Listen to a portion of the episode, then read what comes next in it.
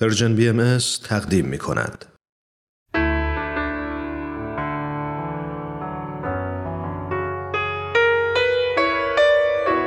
یادی از گذشته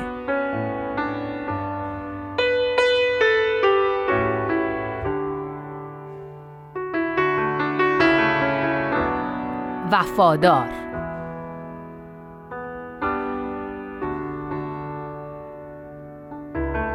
تو عمرم با آدمای زیادی سر و کار داشتم.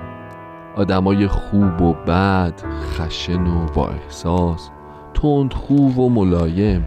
ولی هیچ وقت کسی رو مثل همکارم شایان ندیدم.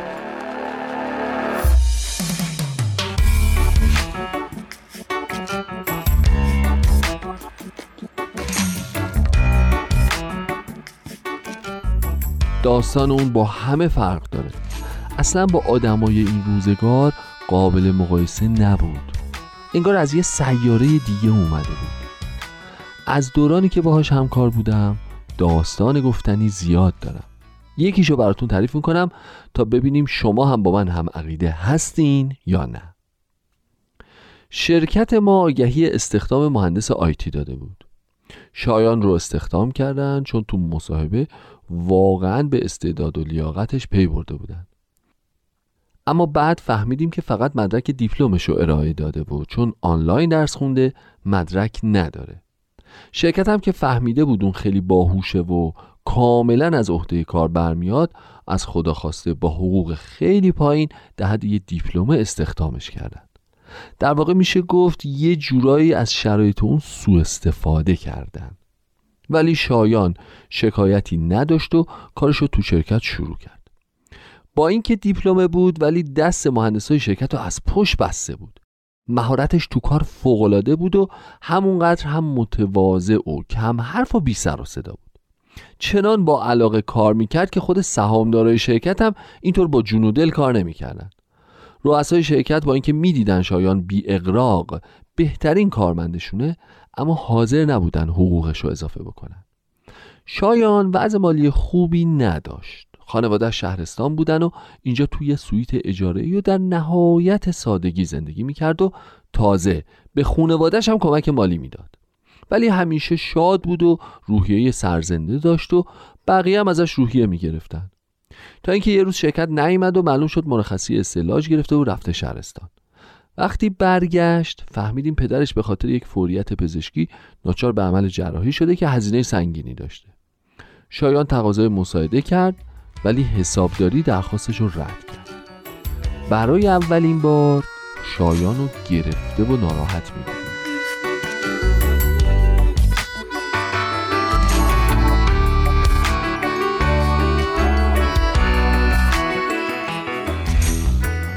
همزمان با این جریان شرکت درگیر آماده شدن برای یک مناقصه بود که میشه گفت تو اوضاع نابسامان اقتصادی برای شرکت خیلی سرنوشت ساز بود. کار حساسی بود و معمولا اینطور مواقع شرکت روی شایان حساب می‌کرد. تفلکی شایان مشکل خودش رو داشت ولی در عین حال تمام هم و غمش رو گذاشته بود سر این کار. همین موقع بود که اون پیشنهاد کاری فوقالعاده بهش شد. اونم از طرف یکی از شرکت های رقیب ما و با یه حقوق بالا و خیلی قابل توجه که می‌تونست برای شایان یه فرصت عالی باشه و تا حدی فشار بار مالی اونو کم بکنه. همه ما شایان رو دوست داشتیم. حضورش تو شرکت یه جور امید به آدم می‌داد. ولی با این وجود براش خوشحال بودیم. فردای اون روز شایان اومد شرکت. مثل همیشه از همه زودتر و نشست پشت میزش و مشغول کارش شد. همه تعجب کردیم. قرار بود امروز برای بستن قرارداد به اون شرکته بره. رفتم پیشش و گفتم شایان چی شد؟ چرا اومدی شرکت؟ مگه قرار نبود بری قرارداد ببندی؟ با خوشرویی گفت نه من اون کار رو قبول نکردم. گفتم چی؟ چطور؟ مگه میشه؟ آخه آدم عاقل همچین پیشنهادی رو رد می‌کنه. خندید و گفت خودت میگی عاقل. من کی عاقل بودم که حالا باشم. گفتم نه جدی تو رو خدا بگو چرا قبول نکردی؟ گفت نمی‌شد دیگه. الان اینجا کارا نیمه کاره است. به مناقصه نمی‌رسن. گفتم خب نرسن. چه تاجی به سرت زدن که حالا بزنن؟ ولشون کن برو دنبال زندگیت. نشستی قصه اینا رو می‌خوری؟ گفت نه قصه نمی‌خورم. کارم رو انجام میدم. گفتم اقلا برو بهشون قضیه رو بگو. بگو قبول نکردی. بگو چه حقوقی بهت پیشنهاد دادن. الان که بهت احتیاج دارن نمی‌ذارن بری و بلکه یه حقوق درست حسابی برات مقرر کنن. یه نگاهی به هم کرد و گفت من وقتی قرارداد با یکی میبندم برام مثل یه عهد و پیمانه. خودم و موظف می‌دونم بهش وفا کنم. گفتم اگه اون طرف به این عهد وفا نکرد چی؟ مگه تو کارمندشون نیستی؟ چرا بهت مساعده ندادن؟ اینم از حقوق دادنشونه. گفت من مسئول وفای به عهد اونها نیستم. مسئول خودمم. گفتم تو مسئول خوشبختی خودت هم هستی. گفت دقیقا. به همین خاطره که نمی‌تونم به تعهدی که دارم پشت پا بزنم. چون اون وقت اصلا احساس خوشبختی نمی‌کنم.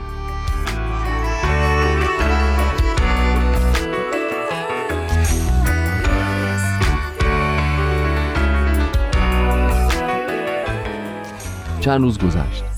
بچه های شرکت از نرفتنش خیلی خوشحال بودن. شرکت مناقصه رو برنده شد و همش به لطف شایان من طاقت نیوردم و ماجرای شایان رو به گوش رؤسای شرکت رسوندم. اونا هم بالاخره به خودشون زحمت دادن و هم با مساعده موافقت کردن و هم حقوقش رو ارتقا دادن. بعد هم سرپرست بخش آیتی شد. اما شایان همیشه همون شایان بود. متواضع و کم حرف و بی سر و صدا و از همه مهمتر وفادار.